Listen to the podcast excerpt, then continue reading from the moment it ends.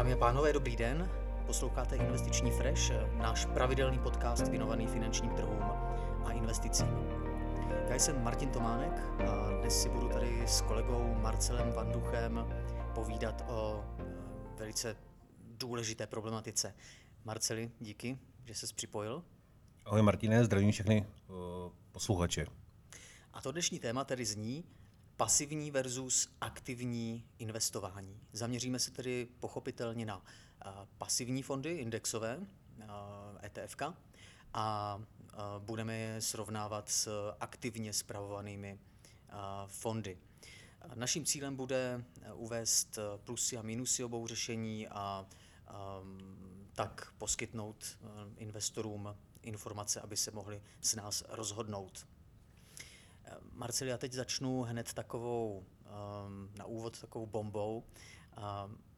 Není žádné tajemství, že existuje poměrně hodně studií, které se zaměřily na výkonnost aktivně spravovaných fondů. A ty studie dospěly k závěru, že většina aktivně spravovaných fondů nepřekoná na dlouhém horizontu své srovnávací indexy, takže benchmarky.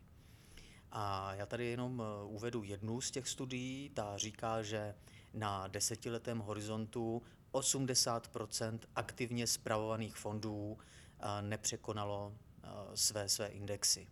A teď ta, teď ta zásadní věc. Když si investor přečte tyto závěry těchto studií, tak mnohdy dospěje k závěru, že aktivně spravované fondy nemají smysl a měl by se držet těch pasivních. Jaký je tvůj pohled? No, Martine, já bych se na to podíval jako z, z druhého pohledu. Pořád je tady nějakých dvacet procent aktivně řízených fondů, které dokáží ty indexy porážet i přesto, že v rámci nich jsou větší náklady, prostě náklady za tu správu, za to řízení těch fondových strategií.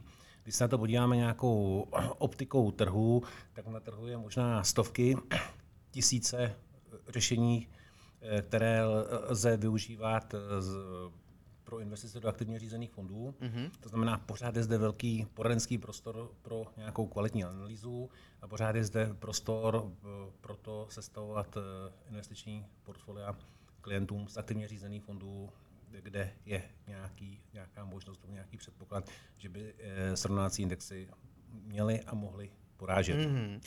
Já jsem si všiml, že z těch diskusí často se Uh, jak si vytrácí důležité věci, důležitá fakta. Protože v pasivně řízeném fondu, v pasivním fondu, řekněme, že to je ETFko, uh, vím, co si kupuji, sleduji nějaký index, ale už mnozí investoři často nepřemýšlí nad tím, co si kupují v tom aktivně řízeném fondu, za co platí, že, ty vyšší poplatky. Tady možná, Martine, může být téma pro tebe, protože ty máš zkušenosti s aktivní správou, s aktivním řízením fondů, takže možná jenom, kdyby se nějak ve stručnosti dokázal popsat, co všechno k té aktivní správě může patřit a co může být přidaná hodnota. Mm, ta přidaná hodnota, dalo by se to říct vlastně dvěma cizími slovy, a to je risk management. To znamená, klient si v aktivně správovaném fondu kupuje risk management. Kupuje si analýzu cenných papírů. To znamená, portfolio manažer aktivního fondu provádí analýzu cenných papírů z nějakého univerza akcí, řekněme, zůstaneme u akcí, z, z nějakého univerza akcí vybírá ty, řekněme, nejzajímavější, u kterých očekává nejlepší výsledky. Může se například zaměřit na, akci, na firmy, které jsou méně zadlužené, které jsou více ziskové. A takovým příkladem risk managementu, který bych tady uvedl, je, že portfolio manažer může jednoduše ignorovat akcie firem, které pokládá za předražené, za příliš jo, vysoko valuačně. Já možná, Martine, bych to měl taky jeden pěkný příklad. Asi tak řádově před měsícem jsem se setkal s jedním z portfolio manažerů velké společnosti nebo velkého fondového správce, mm-hmm. který e, řídí, řídí fond, který je zaměřený na americké akcie. Mm-hmm. E, jedna, on ukazoval spoustu nějakých myšlenek, spoustu zamyšlení, prostě jak ten fond řídit, ale jedna z myšlenek, která mě hodně zaujala, je, že třeba index S and P, to znamená pět set největších amerických společností, tak tam ty uh, akcie nebo ty společnosti tam řadí podle tržní kapitalizace. Mm-hmm. To znamená nejvíc tam jsou takové ty Microsoft, Microsoft mega, mega, Microsofty, uh, Apple, Apple, Apple a, a podobně, které tam mají váhu třeba těch šest, sedm, osm procent. A ta jeho úvaha byla taková, že tyto společnosti jsou, ta jejich valuace je výrazně vysoko.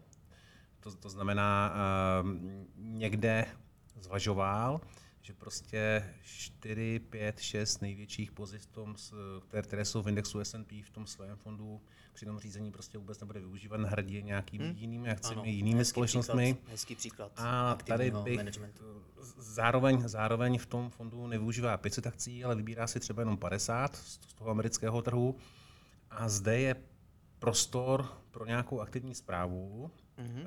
A ve finále tady se možná hraje o víc, o víc než nějaká, z hlediska třeba výnosu a podobně, než nějaká jako nákladovost na úrovni fondů. Mm-hmm. To znamená, byť ten fond má, ten aktivně řízený fond má vyšší náklady, tak třeba zrovna v tomto případě dlouhodobě poráží index S and P. Mm-hmm. No, dí, právě díky té aktivní díky té úvozovkách dražší aktivní zprávě. Ano, ano, ano. Já ještě jenom doplním, nabízí se přímo už další příklad toho risk managementu, respektive přínosů risk managementu. Portfolio manažer totiž může dočasně držet vyšší podíl hotovosti, pokud na tom trhu jaksi není dostatek atraktivních investičních příležitostí. A tuto hotovost může využít například v době nějakých tržních poklesů a může přikupovat nebo nakupovat akcie za zajímavější ceny. Takže to je jenom jako další příklad toho risk managementu. Určitě je to jedna z ukázek, kdy opravdu v nějaké době nějakých tržních negacích nebo nějakých jako negativního vývoje mm-hmm. trhu je tam možnost třeba trošičku ubrzdit nějaký ten negativní scénář a naopak toho víc využít v momentě, kdy ty trhy budou v nějakém, v nějaké, nějakém pozitivnějším stavu. Přesně. A teď, teď se pojďme, pojďme se zaměřit na samotné to srovnání těchto dvou přístupů k investování. Takže jenom pro posluchače, ať je to dostatečně jako, jak to říct, přehledné. Na jedné straně budeme mít platformy, které na českém trhu, tedy dostupné platformy, které nabízejí svým klientům službu sestavení portfolia z E T F ek, z nízkonákladových, které kopírují nějaký index. A na straně druhé budeme mít uh, portfolio složené z aktivně řízených fondů, přesně tak, takže půjdeme uh, těmito dvěma, řekněme, směry. A oba dva tyto přístupy si porovnáme z hlediska tří takových kritérií nebo oblastí, a to je za prvé diverzifikace, za druhé uh, výkonnost a za třetí poplatky, které tam ten investor platí. Možná bych řekl poplatky, které platí mimo, mimo tu úroveň řízení těch, těch fondů. Ano, ano. To znamená ně, někde jako v uvozovkách nad rámec. Ano. A p- promiň, um, ty platformy, já tady jenom teď na tomto místě uvedu pár konkrétních platform, které na tom českém trhu jsou, e, nicméně bude to jenom pár příkladů. E, takže Portu, Fondy, anebo Indigo od Patrie. Jo, ono jich je asi trošku víc, ale um, jen ať si posluchači něco jako představí hmm. konkrétního, co máme tady u těch E T F platform na mysli. Určitě je víc, nicméně já tady budu ještě konkrétnější. Mm-hmm. To znamená, podíval by se trošku blíž jakoby na platformu Portu, mm-hmm. ale chci říct, že spíš jakoby principiálně. Mm-hmm. To znamená, dá se říct, že ty ostatní platformy je plus, minus principiálně nějaká jako podobná, podobná logika, služba, tak, podobná, logika podobná logika, možná jakoby poplatkově. Mm-hmm. E, to znamená, podíval bych se na tuto platformu a možná bych se na to podíval teďka jakoby z pohledu klienta, z pohledu klienta, který je v nějakém jakoby rozhodovacím Určitě. procesu. A Marceli, ty jsi správě, ty správě srovnal jedno z těch portfolií, pokud se nemýlím, mm-hmm. uh, z portfolií, které nabízí Portu, s alternativou se skládanou z aktivně spravovaných fondů. Na co jsi, na co jsi narazil? Můžeš uvést to srovnání? Aha. Martin, jak jsi zmínil v tom předchozím vstupu, tak snažil se fakt na to dívat za prvé jako nějak z pohledu klienta a za druhé mm-hmm. nějaké, nějaké takové ty nejzásadnější momenty, které si myslím, že investory zajímají anebo by je měly zajímat. Mm-hmm. To znamená z pohledu nějaké diverzifikace, z pohledu výkonnosti a z pohledu nějakých poplatků, Těch které poplatků. klient platí mm-hmm. jakoby mimo to vnitřní řízení fondů, jinými slovy, mimo nějakou započtenou výkonnost. A pojďme teda k tomu prvnímu kritériu, mm-hmm. diverzifikace. No. Pokud vezmu diverzifikaci, tak vzal jsem si do porovnání nějaké portfolio Portu šest, to znamená někde plus, minus nějaká diverzifikace, řekněme čtyřicet procent akcio, čtyřicet procent dluhopisová část, mm-hmm. šedesát procent akciová, v tom, v tom Portu šest je to možná lehce víc ještě ve prospěch té, té akciové. akciové? Mm-hmm. Proti tomu jsem si vzal nějaké portfolio, nebo sestavil portfolio z fondů, které standardně takhle sestavujeme portfolio pro klienty v nějaké vyvážené rovině těch šedesát procent akcie, čtyřicet procent mm-hmm. nějaká neakciová Tam část. Tam jsi vzal čistě jenom aktivně spravované fondy? Čistě aktivně mm-hmm. spravované fondy a udělal jsem si nějaké porovnání výkonnosti na pětiletém horizontu někdy od mm-hmm. začátku roku dva tisíce sedmnáct do konce roku dva tisíce dvacet jedna. Mm-hmm. Cílem opravdu bylo nějakým způsobem si férovně, férově porovnat nějaké dvě eh, diverzifikované podobné řešení, s, mm-hmm. které byly v jakoby podobné dynamice sestavené. Mm-hmm.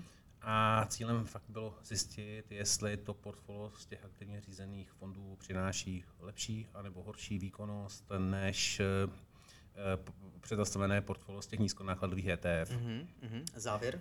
Výsledek nebo závěr byl takový, že z aktivně řízených fondů tam vyšlo jakoby o malinko lepší výkonnost, jako celková výkonnost za těch pět let mm-hmm. byla zhruba o tři procenta vyšší než řešení, to vyvážené řešení Portu. Mm-hmm. Nicméně nemyslím si, že tohle je úplně zásadní, protože klidně za další pět let to může být obráceně. Mně v tomto měření šlo si spíš jakoby ukázat, jestli to aktivně, aktivní řízení je schopné v nějaké kvalitní diverzifikaci, v nějaké podobné dynamice přinést uh, alespoň nějaké srovnatel, nějakou srovnatelnou mm-hmm. výkonnost, mm-hmm. i včetně těch nákladů na úrovni Ano, ano, těch, aktivních fondů. těch jednotlivých aktivně řízených fondů. Takže pro mě závěr je teda jednoznačně ano, ale klient, teda investor si musí dobře vybírat ty aktivní správce, předpokládám, ano. ty kvalitní. Je to o kvalitní analýze fondů, mm-hmm. o kvalitní skladbě portfolia, řekněme možná i o kvalitní poradenské činnosti, kde opravdu nějak, jako investor komunikuju s poradcem, opravdu tak mám... Tam... Přesně, jak říkáš, tam by měla být ta hlavní přidaná hodnota toho investičního poradce, že bude schopen doporučit kvalitní fondy. Určitě, ale pokud tak. řeknu výsledek, mm-hmm. tak jsem přesvědčený o tom, že ta nabídka těch aktivně řízených fondů je natolik široká, že diverzifikačně a z pohledu výkonnosti mm-hmm.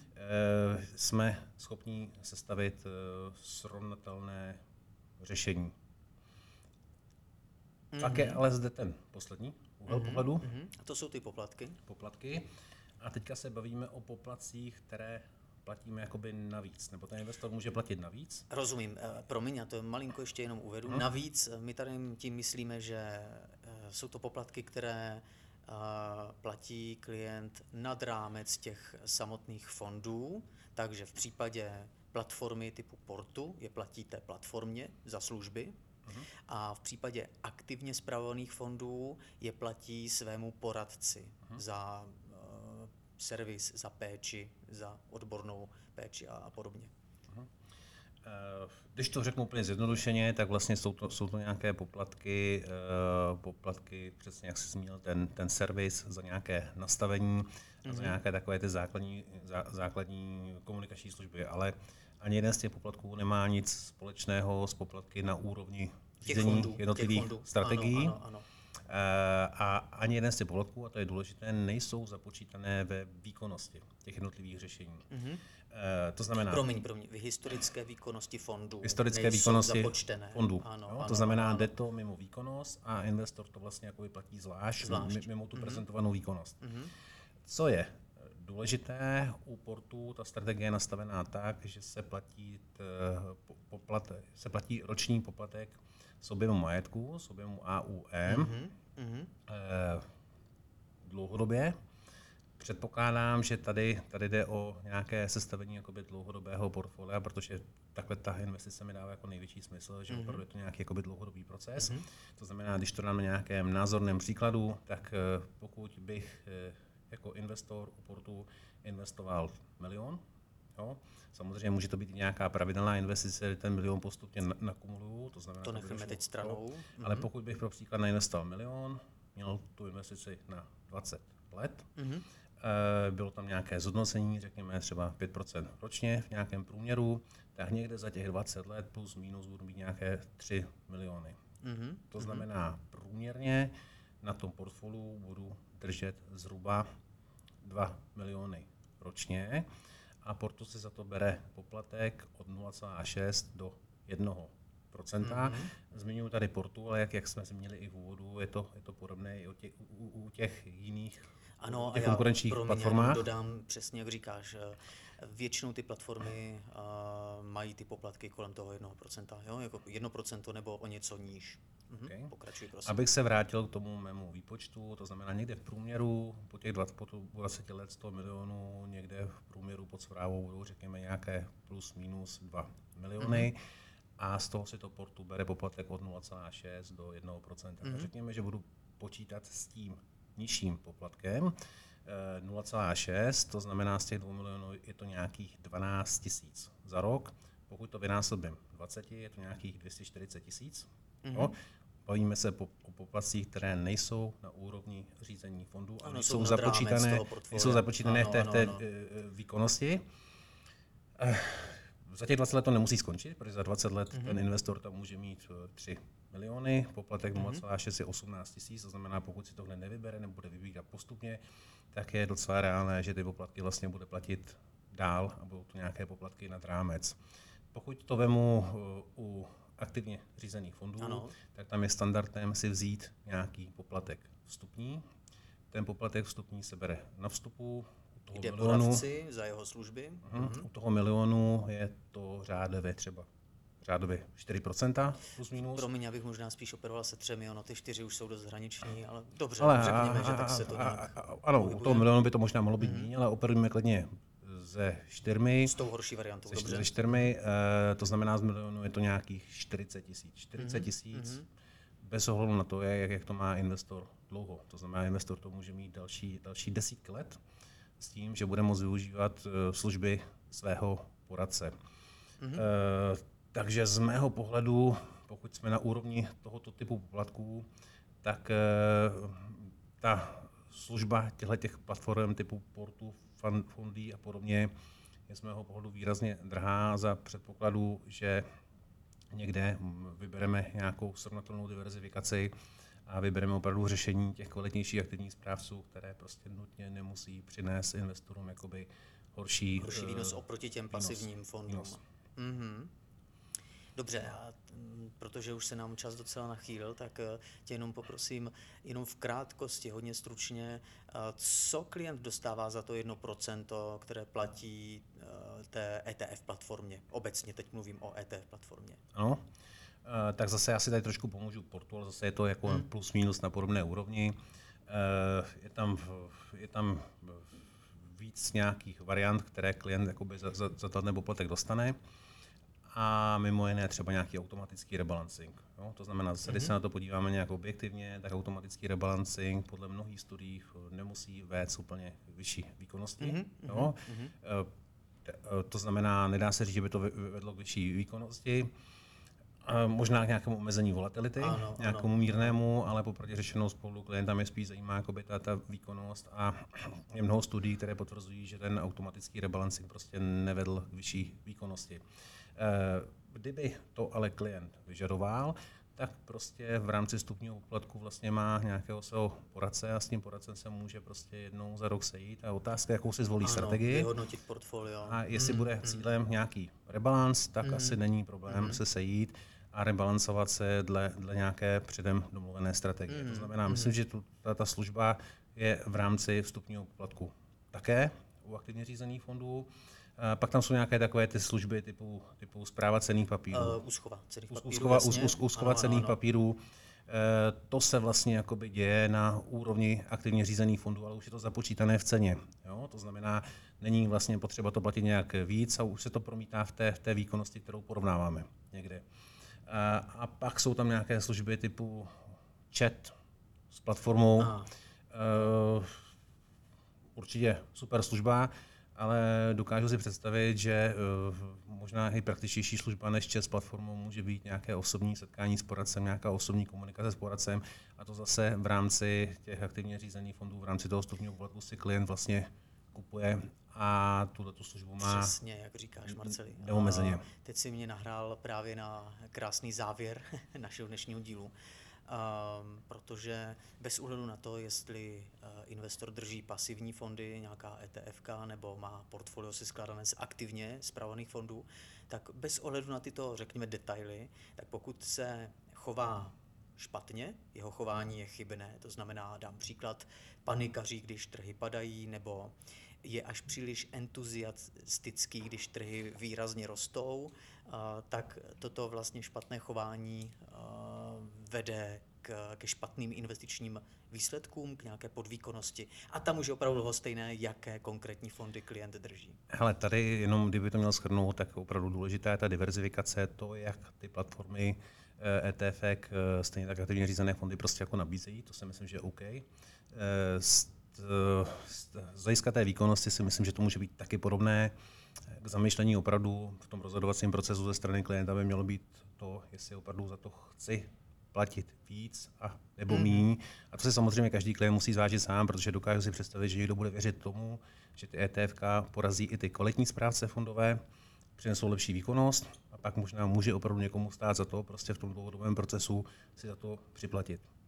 Ano, nicméně tam i tam, jak u aktivního, tak pasivního investování platí, že zásadní je disciplína, pevné nervy a to je, opravdu, to je to, což potom vede k těm investičním výsledkům.